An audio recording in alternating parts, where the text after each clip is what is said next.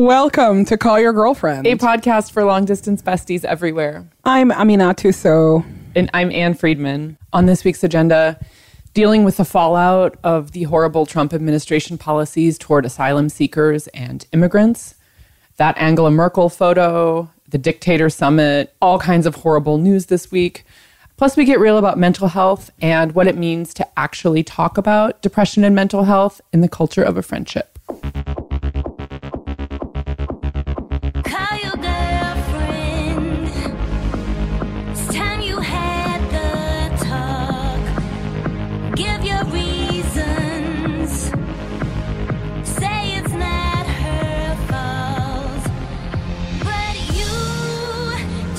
Hi, Ann Friedman. Hey, Aminatou Sow. How's your summer? Girl, we are out here. Is it officially summer yet? Yes. Like officially in the seasons? I mean, I I feel like my thighs are chafing and my ankles are constantly inflamed with bites of some kind. So that is like summer is here. I'm like, have we experienced a solstice yet? It doesn't matter. Truly, every month since it's been warm has been summer for me. So I'll take you know what has always cracked me up about the summer solstice is that it's my parents' wedding anniversary. And like that might lead you to believe that it's kind of like a woo woo, like we've chosen this like auspicious like, you know, day for our wedding and really it's like Longest day of the year. Listen, I mean, welcome to one million like literal dad jokes in my life. Like longest day of the year. It's like, oh my god. I anyway. Happy happy almost solstice to all you lovebirds. Oh my God. I love it. I love it. It sounds like very witchy and cool. oh my god, it's not. It's definitely not. Um, in uh, in, in very important, exciting news. Uh, Ooh, tell me. Today marks the relaunch of the CYG shop.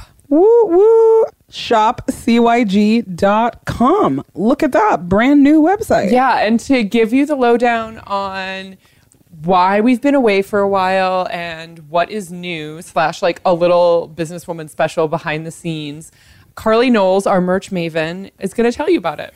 Hey CYG listeners, this is Carly, the Call Your Girlfriend merch maven. We recently relaunched the shop and have a new home at shopcyg.com. Shine Theory and Emerald pins are back in stock along with the new Shine Theory Bestie Pack and a super soft CYG summer tee. Along with the relaunch, we've also switched shop platforms and made the switch to fulfillment service to help us out with shipping. After our huge summer pre-sale last year, we realized we'd outgrown our current setup of me shipping everyone's orders out solo and needed to get help with our order fulfillment. Finding both a company willing to work with a small shop like us, along with a business we felt good about working with, took a few months, but we're thrilled to be back open. Along with getting your orders out much, much faster than before, the CYG shop will now be open 24 7, and I'll have more time to focus on developing new products for the shop. We always love getting shop feedback, so please let me know what you're loving and hating about the new shop setup and what products you'd like to see us carry. You can email me directly at cygmerch at gmail.com. Look at Carly, always making magic happen. Thriving. You know, we are a small but powerful team here at CYG.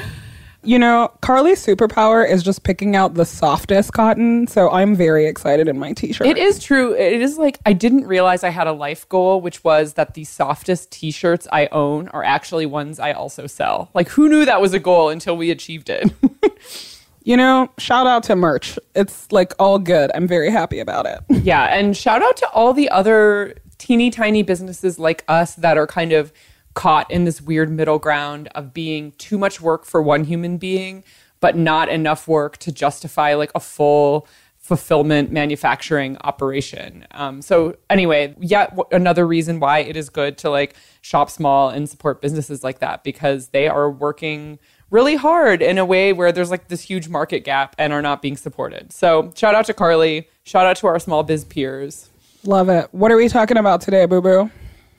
I mean, buffet of horrors today. Like truly, I'm ah. sorry to tell you, but like they're like like thinking about like all the things that are happening in the news right now, and I just I really struggle to find something that is not like all out like war on vulnerable people awful. It has been difficult.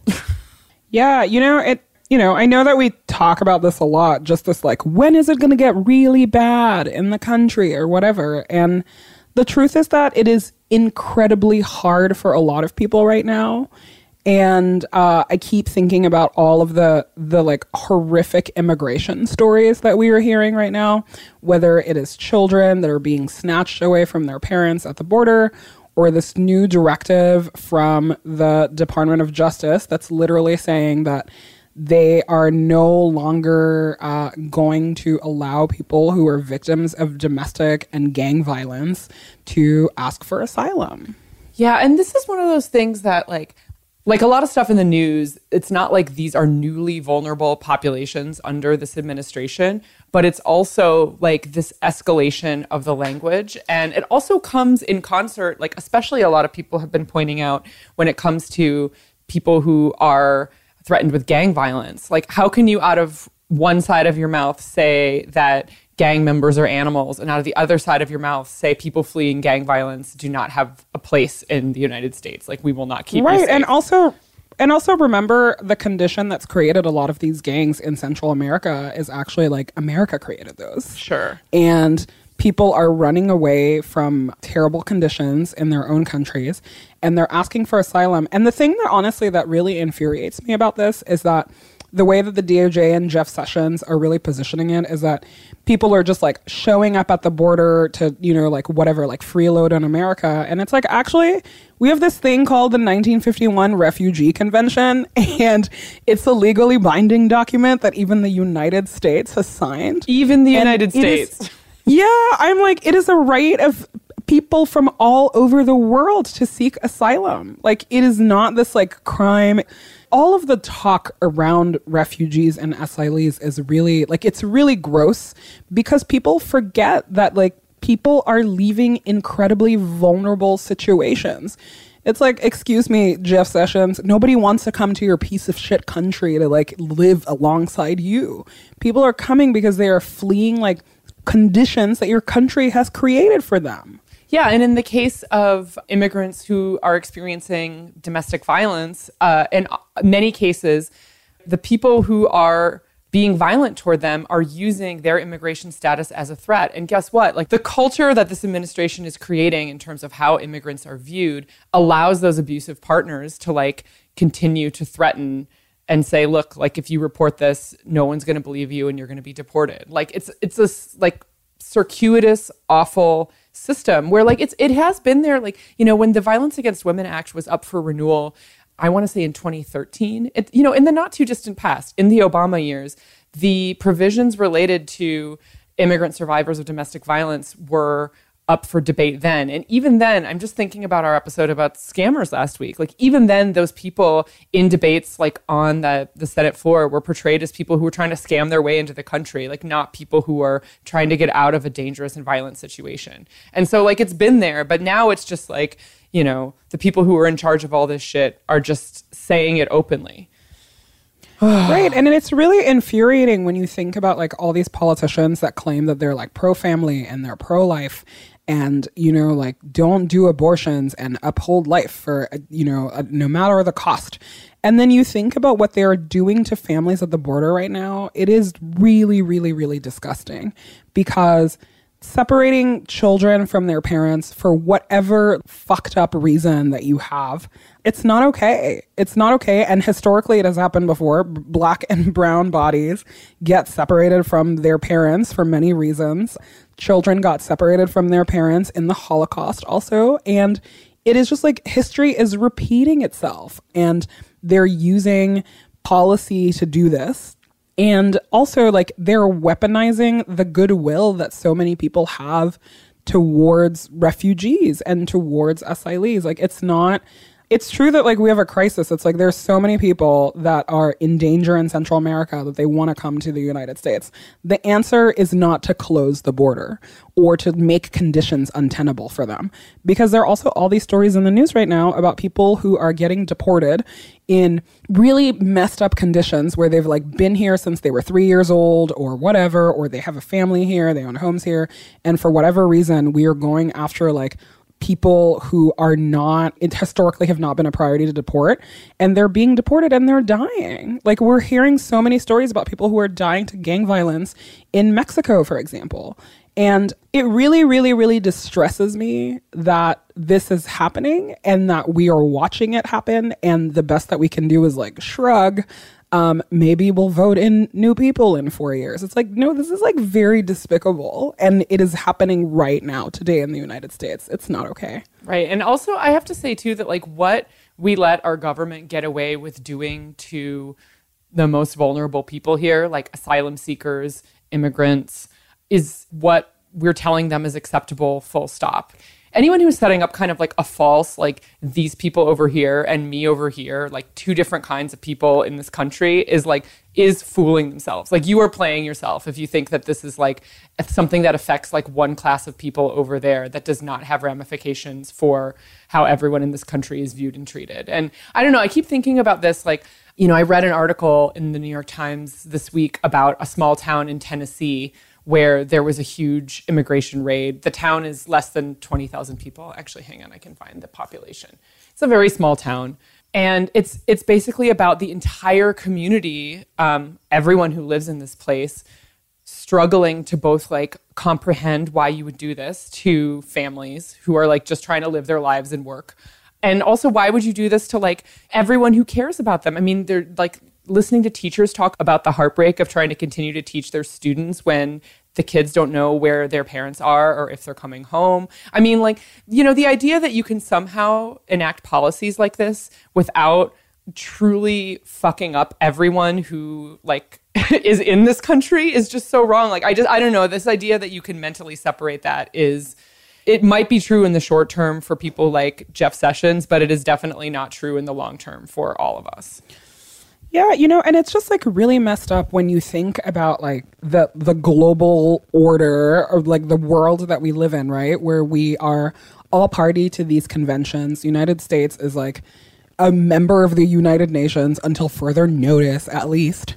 And For now. the fact, you know, like for now, these are promises that we have made. This like really kind of retro idea that like people want to just like flee to America because it's the, you know, like, I don't know, the land of milk and honey and whatever. It's like, yeah, part of that is true. But if you're also watching what's happening right now, like, America is not like a hot place to be. Everything is actually falling apart here. And the fact that like the people who are in power, like, I'm thinking about the G7 meeting recently and how like terrible it was. And it's like America is losing standing in the world. And that is apparent in the way that we are treating people who are seeking asylum. If you don't know what it takes to get asylum in the United States, I really, really encourage you to find out. You can go to uscis.gov and see how that process works. I was in that process for over three years, and it was not a walk in the park. And all that it is is that you are asking for asylum. That is a legal right that everybody should have. What the government is doing now is telling people that they don't have the right to seek asylum. Like that is really, really, really, really despicable. It really, it's really discouraging to me. Like it is outrageous and it is going to have so many more ramifications that we are thinking about now. Yeah. Um, so, God, and I think that like that's why when I think about other things that were all over the internet this week, like that picture of Angela Merkel, the photo looked like her standing up to Trump, which like we all know it's a summit. Lots of people were like not telling the horrible Cheeto president what he wanted to hear, right? Like that this is happening a lot. But Yeah. like this photo that like that everyone was sharing is because it like expresses this feeling that we all have of like who is going to like stand up? And and not like just who is going to stand up as in we all definitely have a responsibility to do that but like who can check like at at like the top levels of power like the people who are perpetrating this stuff you know? Well, but the thing about like I was looking at that picture and you know it was funny for two seconds and then it was terrifying. oh i don't think it's funny at all Because truly, like, what is going on is that, first of all, the thing about it that is so infuriating is I'm like, Donald Trump, if you had read a fucking book, you would know that, like, the G7 or, you know, what was known as the G8 was actually set up by the United States. It was like all of this bullshit that you hate, your country actually created for like assurances for the future. So you create the alliance and then you fuck it up. And now I'm like, all of these countries, like, they're going to get frustrated. And in a sense, like, they can leave and we can't. I'm like, we leave here. But I'm like, Europe and Canada is just going to look at America and, like, they're like, we are going to leave you in the dust. Form a new alliance. Yeah. You know what I mean? And it's true. It's already happening. It's like infrastructure in this country is garbage. Like social policies in this country is garbage. Like you try anywhere that you travel overseas, you're like, hmm, America, not so popping right now. It really, really, really, really worries me because on one hand, it's like, okay, great. Like presidents will come and go, but peace and prosperity are hanging on by a thread at any moment.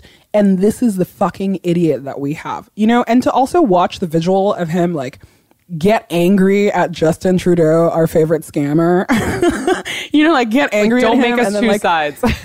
yeah, I'm like, don't make me choose sides, you know, but I'm like, I, you know, I was like, please give Canada all of the tariffs that they want. Like, my God, you know, but it's like he's waging a trade war with Canada. Like, American Canadian relations are the most tense they've been since like 1812. Like, that's shocking.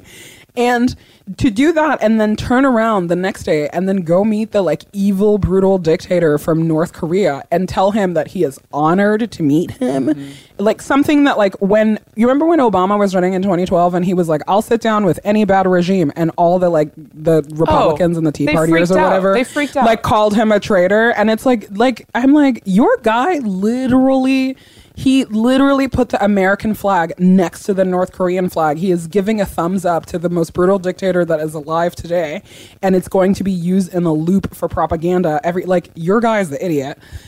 And to watch him like just be able to do that and then say that like, you know, that Kim Jong Un is like talented and that he, you know, like he's just a young man trying to find his way.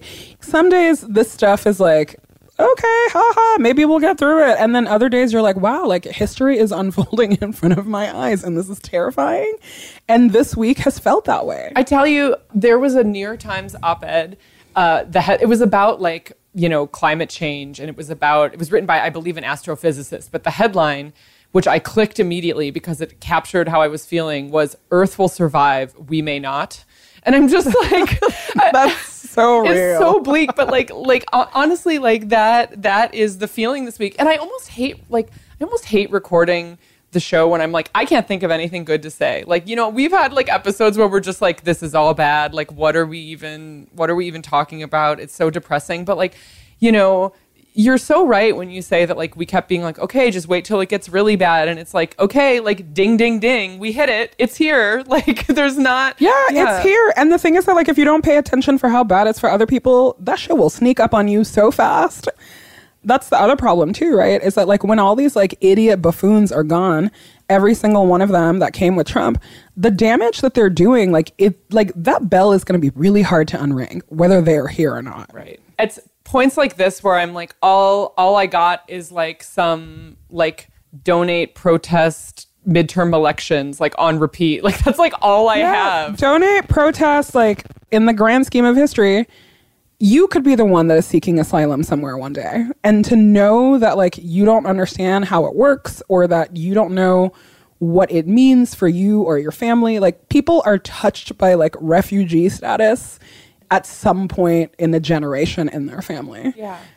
and it just i don't know it's like it's making me really emotional. I just like i just cannot believe that this is you know i'm like wow this is america now. Like in in ways that are like really shocking and terrifying. And it is going to get worse. Well, and I also think that there are things that like okay, here is me telling you, like everyone who, you know, is not a lawyer or like was not aware of this, that like you can go sit in on immigration proceedings. This is like public court proceedings. You Yep. if you're someone with a flex schedule especially and you have like some availability on the weekdays or like let's say you work in the kind of city center of the place where you live, which is like near immigration court, for example, you can go and you can like sit in and you can see what this process looks like for people and like how difficult it is for them. and it is an adversarial court process like 100% Unless, you know, unless you kind of like win the casino, like get a good judge, right? Like there there's also been some good reporting about this that we can link to, but like basically it is a roll of the dice what kind of immigration judge you get at a hearing like that. That. And so let's say you don't love someone who's applied for asylum before. Like let's say you don't come from a family with like mixed immigration status. This is a thing that you can educate yourself about by showing up. And you don't need, you know, they're they're not going to like call you out and be like, what are you doing here? You know, like you are totally within your rights as a citizen to show up and observe. It's also totally within your rights as a citizen to call your police department or your county sheriff and ask what their policies are, how they are cooperating with slash resisting the directives they're getting from ICE, and just educating yourself on that front. Like you don't even have to wait for there to be a local news article telling you everything you need to know about this issue. Like you can call and just be like, I'm a citizen and I want to know, like, how are you using my tax dollars in this context? Right. And also find out what organizations in your community like help resettle asylees and refugees. Like I work with a group here in Brooklyn and it's been really, really cool to resettle a couple of Iraqi families, for example. And I'm to give a plug to one of our sponsors, Casper, that on the low has been really great about giving us mattresses every time that we have asked. And it's been really cool. But, you know, it's it sounds really cliche, but it's like get to know people from other cultures, like know why they're here. And also, like, it truly, in the grand scheme of things, like, what does it cost you personally to help a stranger? Probably nothing. It is going to cost you your soul not to do anything about it. Right. It's true. Yeah, like minimum minimum things to do. And that's the other thing that like actually we've gotten to a point where it's not like doing that stuff makes me feel better, but at least like you know, having some firsthand knowledge of what's going on and feeling like you know the lay of the land, like in your own backyard, I think is very, very important. So that you know when, like, you know, when there's a policy change that says, like, guess what? The local police in your district are going to be required to comply with ICE now, whereas in the past they could be like, cool directive, man, we're not really going to follow that. That's a thing you want to know about because that makes like your entire community less safe. And that like that means that your neighbors are like literally living in fear now. Right, you know, and it's also like, you know, going back to a conversation that we had a couple of weeks ago about like when you feel safe to call the police, for example, to de escalate a situation or whatever, is to really start to think like, what does it mean when I exert my privilege in a place? You know, I'm just like, if you have black or brown friends, you should definitely not be in the habit of calling the police willy nilly. Like, that is just a thing that you should consider.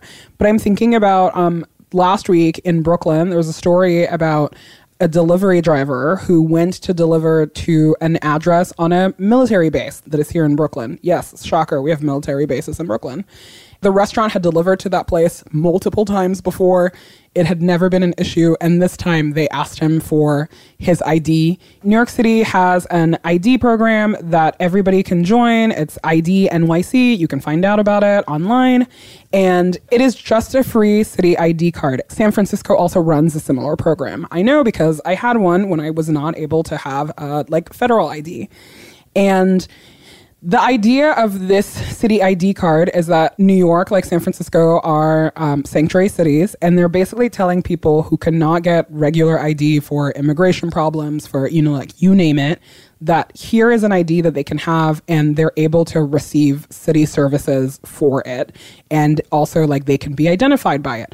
This person had their ID card. The minute he showed up on the military base, they were like, mm, this sounds like a card that is not legit. And then they looked him up in the system and found that there was a warrant out for his deportation and they were trying to deport him. And as a Brooklynite, it is upsetting for like many, many, many, many, many reasons. And as a New Yorker, it's infuriating for many reasons. And my thing is that like if your city has a program like this, you should apply for the ID card whether you need it or not. And you should start using it in places because we need to make these kinds of identification like normal for people to carry. You should be able to fly with it. You should be able to get go to a bar with it. You should be able to like get on a base with it. But the thing is that like if only people who present as immigrants have them, it is just another way to discriminate against them. So like get to know like what the like policies are in place for refugees in your and for undocumented people in your city and find out ways that you can participate with them and ways that you can show solidarity across all lines. So if you live in New York, you should definitely get a free city ID card. You get like discounted museum memberships and like cool stuff with it. So it's 100% worth it and it is a way to make it normal to have alternative identification. Totally. I love that. And I also just want to like make one final plea too to find a buddy to do some some of this stuff with. Like for me, especially since the election, it has been life-changing to have people who I know are also interested in actually like being action oriented about this stuff and saying, hey, look, like we are both going to commit to doing like one thing a week. Keep me in the loop when you hear about a thing. Bring me with you when you do something, and I'll do the same. And I think like that that has made a really big difference for me. So like as with most things, like being in community about how you're doing this rather than like like freaking out privately and quietly and like adding it to your huge to-do list and then never getting there um, you know like there's a better way like there is a better way so that's what i'm trying to do as well some accountability Oh, so much work to do. So much work to do.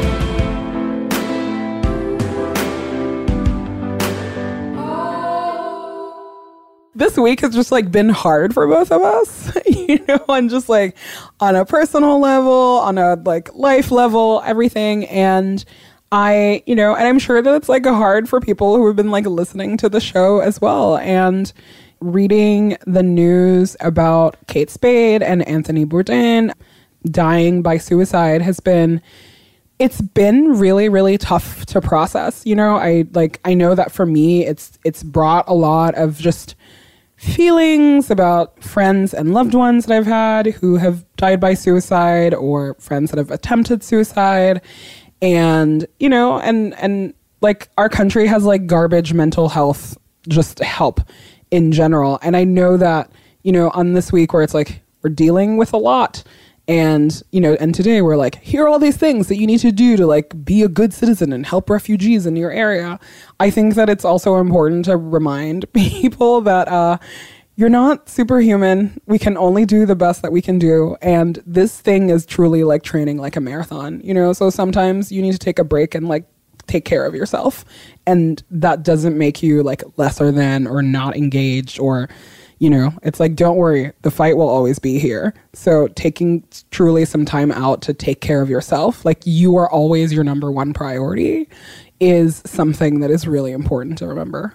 Yeah, and also that just because something that is frankly really difficult and really hard day in and day out is not something that is always externally visible, is not something that is recognized and accommodated by the wider world does not make it any less valid. And um, and yeah and thank you for bringing this up like right after talking about like other horrible political stuff too because it is a hard line to walk right? Of like the cycle of being like oh well what right do i have to feel like this because i have so much? Like look at all these other people who are suffering. Like that kind of thinking is also lies. Just because like the world is going down in flames does not mean that like pain that you are feeling is also not valid if it is not like happening in the headlines for example Yeah, and there's no shame in like feeling like you're overwhelmed. Everything is overwhelming right now. There is literally there is too much happening. and that's just like what's happening externally. You know, like we all have stuff that are happening also like in our own tiny worlds and sometimes you can really really really feel like you don't have the capacity to deal with all of that stuff. So there's no shame in taking care of yourself. Like mental health truly is wealth and being vulnerable with your family and friends and your loved ones about what you're going through is like it can truly be life changing. And it is like not your fault. It's like it's a chemical imbalance. Like a lot of us go through it and all of this nonsense external stimuli like doesn't help either. I am finally at a place like with my like depression where it almost feels comforting that other people go through it because I like truly know now that it is that it is a very common thing. But there are just like days, you know, or weeks, like last week was awful for me, where I was like, okay, this is, it's almost like a common cold. You got to let it pass through the body. But there are also like a lot of coping strategies that you can use. And, and I have found for me that like talking to friends is useful. Getting up every single day and taking a shower and going for a walk, even when I don't want to, is really useful. And above all else, like taking my meds. Yeah. I have, and I have to say, like, so I'm someone who does not have depression, does not really have much. In, mean, my struggles are not in the mental health column. Let me just put it that way, which does not mean I does not mean I do not have struggles. But like, I I really have thought about how, especially when I was younger, I wish I had been better about initiating conversations with my friends who I knew had depression or anxiety or things that were you know, a recurring part of their lives and and initiated a conversation with them at a point when I knew they were not like really in it. Like, you know, at a point where like things were kind of more stable or when, you know, we were together and like we were the two of us were good with each other and just kind of saying like, "Hello, like can we talk about you know what happens when you are in the throes of this for real and like let's talk about like things that like I can do proactively when it happens again like I see that this is a thing that happens and you do not have to like figure out what to do about it when it's like happening in real time but like maybe we should talk about this now is something that is like a real is a really powerful thing about ongoing friendship. I mean, one of my oldest friends has had depression since she was 14. Like, you know, I've known her the whole time that she has had this illness. I've known her as long as she's known depression. Let me put it that way. and it really had like a formative effect on me in the way that I think about this stuff. And so just I know that, you know, we are in a minority, those of us who are like not thinking about this and dealing with this, but like thinking about how you kind of systematically in your friendships or in like a really high level way address it or think about it as part of like the care that you provide and receive as part of a friendship, I think is has been really important for me. And also it's like it can be so hard to know I think that like the flip side, the older I get, the more I'm like when a friend drops out of communication, really forcing myself to notice like okay, like what do what what do I know about this friend? And like like what are the what are the reasons they are likely to drop out of communication with me? And like, you know, just kind of being the one to do the math and be a more aware and conscientious and loving and caring friend if this is not something that you know that you are dealing with yourself in a in a personal way i think is is important. So i don't know separate separate plea to the tiny segment of our audience who who share who who's with me in this kind of like weird we don't have depression corner. It's interesting because like for all the the talk about friendship and community support that we have here and for all of the postings that are like check on your friends in the wake of you know news about anything having to do with mental health or suicide, it's like not very well embedded in a lot of like friendship culture, if that makes sense.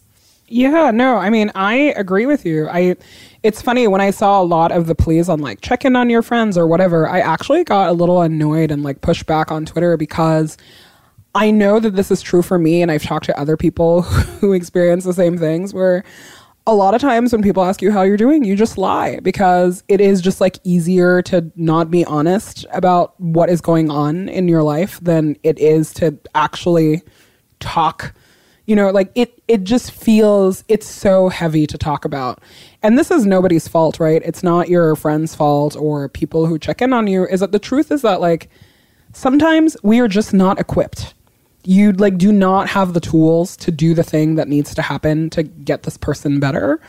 That's a national health crisis that we're having. It is nobody's like fault per se. But i do think that you're right that embedding it in the language of like of friendship and in the culture of friendship is so important because i know that for me at least all of the times where it has made a difference when somebody has checked in on me it's not that they were checking in but that it was truly somebody who like knew me on that like molecular level you know where I know that you have a sixth sense for like when I am in crisis because the signs are like the signs are all there. At this point, it's like cliche. I'm like, oh my god, if I don't get out of bed today, Anna's gonna call me. It can't be. I mean, And then, how many? like, and then it's like I have to beat your phone call, you know, your or your check-in. how many annoying upbeat voice memos can I send you before you just cancel me?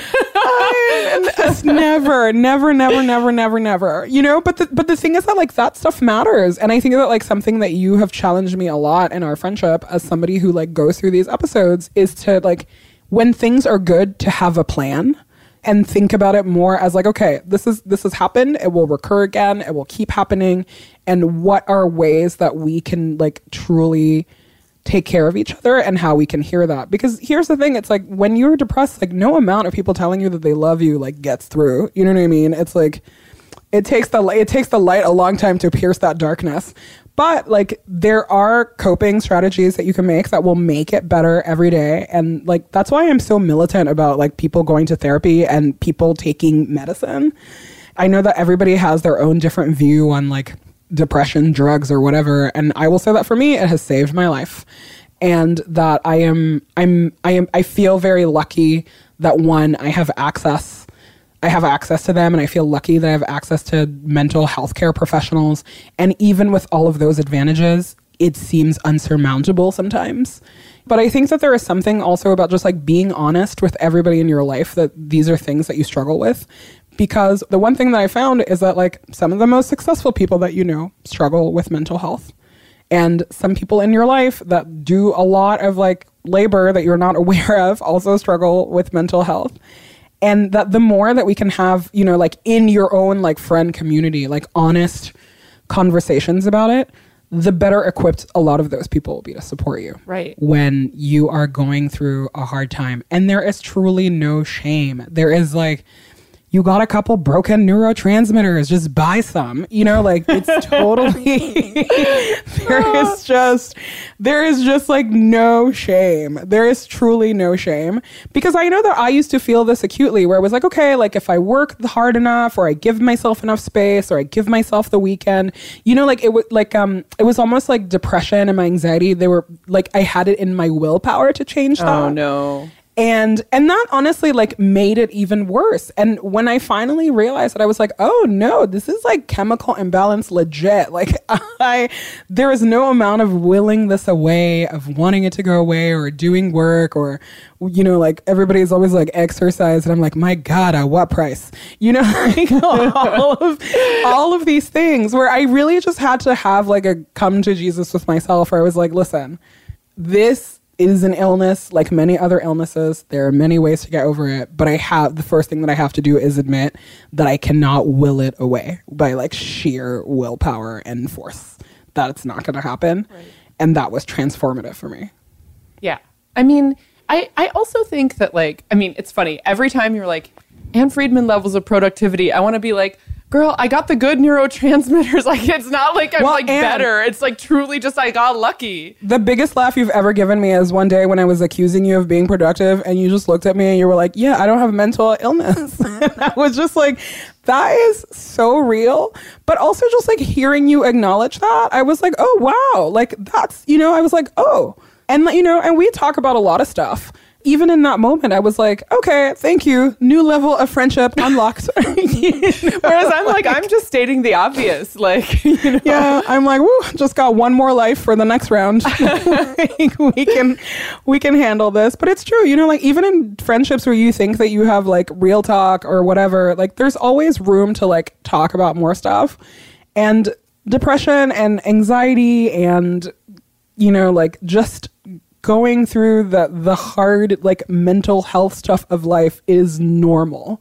Is it has like presented itself throughout history in every single human being. It does not make you lesser than. It is just a challenge that you're gonna have to work with. And like, yeah, I just I just want everybody to feel safe and supported. So don't talk to us about it. We are not equipped, but like, please, please, please talk to your family and friends about it. If you are in the United States, you can text home to 741 741. That's the crisis text line.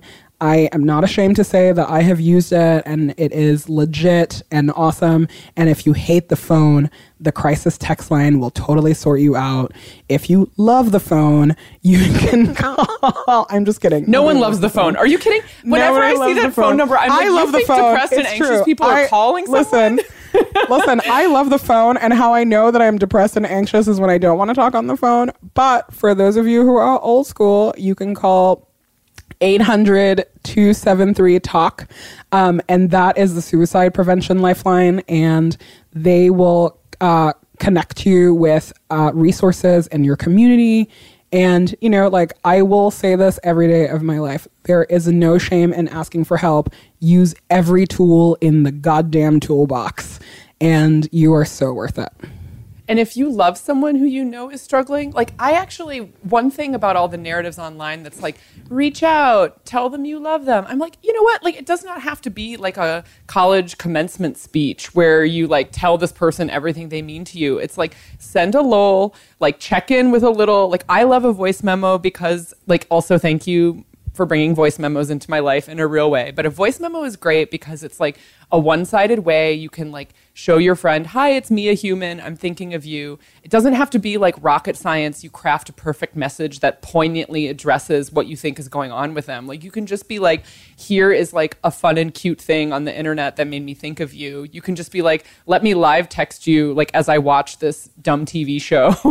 you know, like it, it it does not have to be like don't overthink it basically is what i'm trying to say. But like do do continue to show up for people and you know and then when they're um, in a better place initiate a really straightforward conversation about how you can be a good and supportive friend. Um, that's what i want to tell people in my on my side of this equation.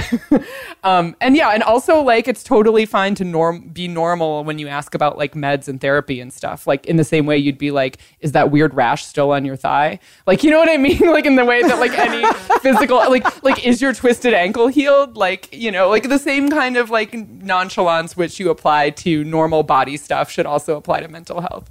Totally totally totally. And i'm going to say it again there is no shame. Ugh. I mean, I feel like I feel like that's it. I don't know that we can talk about anything else I right know. now. I think we can. I think we can wrap this up. I feel very tender. I know. Um, hey, thanks for being my friend who checks in on me and sends me voice memos when you know that I'm just like laying on the floor crying for three days straight. I see you and I hear Thanks you. Thanks for being my brilliant friend who has like the ability to be such a great and loving person in my life despite having like this shit to deal with yourself. I see you and I appreciate you every minute.